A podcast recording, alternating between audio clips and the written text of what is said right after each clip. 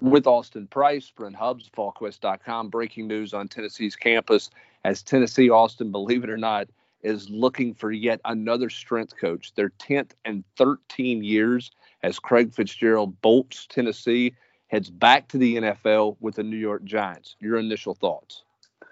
Shocked. I mean, you know, Jeremy Pruitt stood up there and met with the media uh, to kick off spring practice uh, a week ago this past Tuesday and – talked about you know how how Coach Fitzgerald was a hot commodity and how he had turned down another league school, and everybody knew he was talking about Alabama. So you dodge the bullet of Alabama, but you don't dodge the bullet of the NFL, and uh, you know just you know sometimes we overstate how important you know the the strength coach is. You know probably a little bit, but at the end of the day, I think continuity. Um, you know, really is something that that pays off, and, and I think that's a big reason why Scott Cochran was so um, revered at Alabama. He didn't invent weightlifting, but I mean, he was there and he was that lone voice for all those years for Nick. And uh, as you just said, 10 and 13 years. That's uh, it's what you know after this next hire by, by Coach Pruitt, it, it will be. That's dating back to when Johnny Long was let go, uh, when Philip was let go in 2008, and uh, the the last time that uh, Tennessee had a, a, class come in and play all four years for the same strength guy was Johnny Long, 2005 to 2008. That's it's mind-boggling, almost as mind-boggling as when Tennessee had six straight years of a new defensive line coach. Yeah, I mean, when you start talking about 10 and 13, that seems pretty crazy. But to me, when you put it in the perspective that no player has come through Tennessee's program as a four-year player and, and worked under the same strength coach their entire career seems crazy to me. That just seems hard, hard, hard to fathom that Tennessee's just – you know got the had the wrong guy in there or they you know changing coaches and then coaches went through a couple of those. Um, you know it's really interesting the, the the strength and coaching profession. I remember back years ago nobody knew who john stuckey was and john stuckey liked it that way. He didn't want anybody to know who he was. He didn't he was behind the scenes.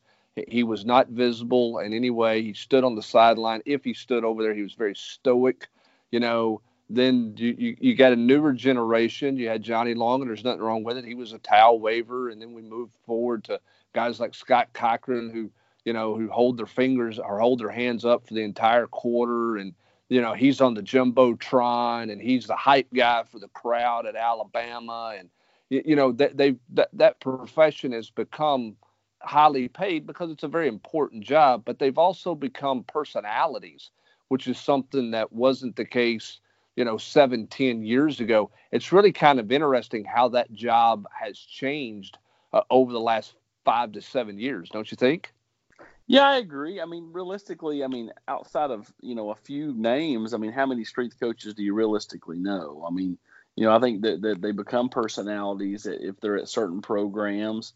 Um, I couldn't tell you who clemson strength coach is, and and they're they've been a perennial, you know, top five team for several years now. So I mean, I, I think that you know, it, it, to me, it just varies by each school. I'll say this: Craig Fitzgerald going to the NFL, he goes from a very hot name and hot commodity, and and somebody that you know his name had kind of grown and grown and grown. He'll go into the NFL and, and go back into, you know, you know where he's nobody will be talking about Craig Fitzgerald anymore. I mean, the NFL you don't ever hear about people talking about the, the strength coach in the NFL because they have so many personal trainers for the players.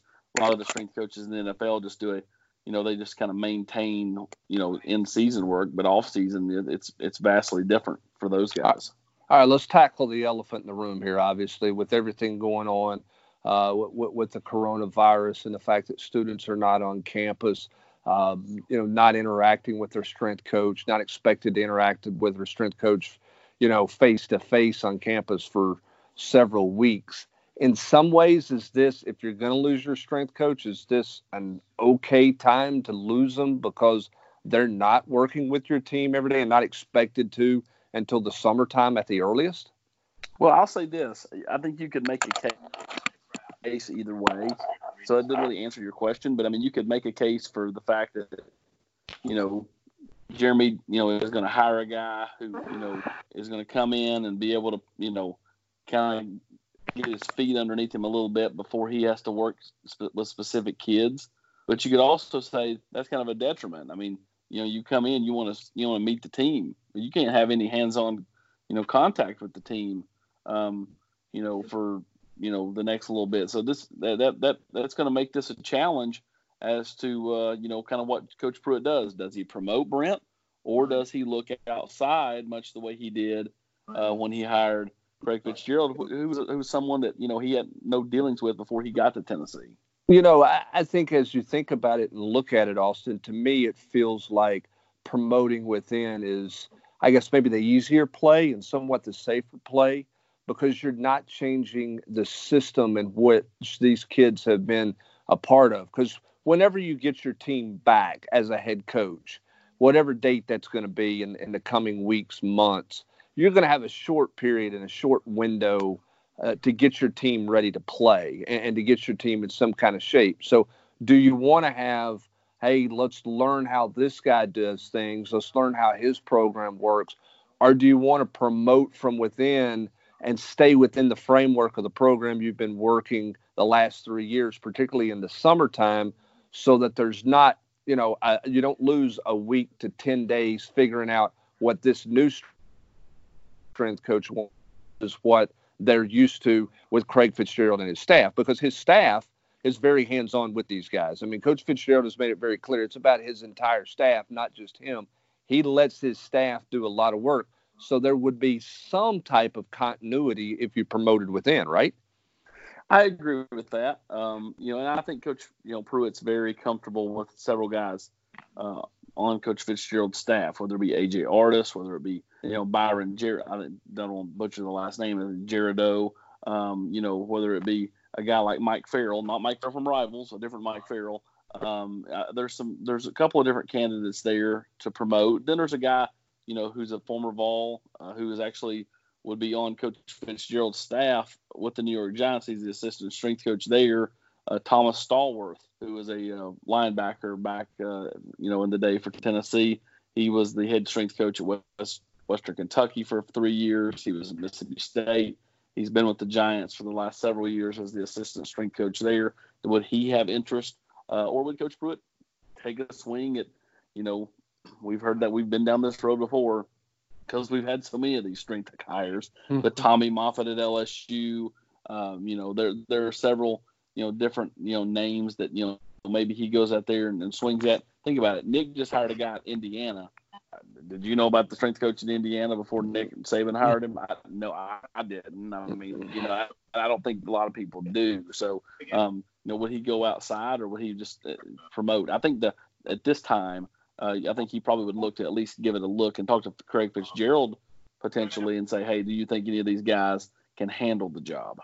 Yeah, I think that's what you've got to see it because again, the easier thing may be to promote to create some continuity, but it's got to be a guy who can handle the job. When Butch Jones made a change and got rid of Dave Lawson, who was a I thought a very important cog for him, and he promoted within. Mike Szerszen was not ready for the job. He couldn't handle he couldn't handle the culture in the weight room. He got kind of ran over, if you will, uh, with some of those guys. That's got to be a pretty stern guy. And, and you're right. You got to find out can they handle the, the the, the the the weight room and the responsibility of the weight room. So we'll we'll see what happens there. But certainly big news. Not you know we didn't think anything was going to really go on with the football program during this time. Players are off campus, coaches can't recruit, all those things.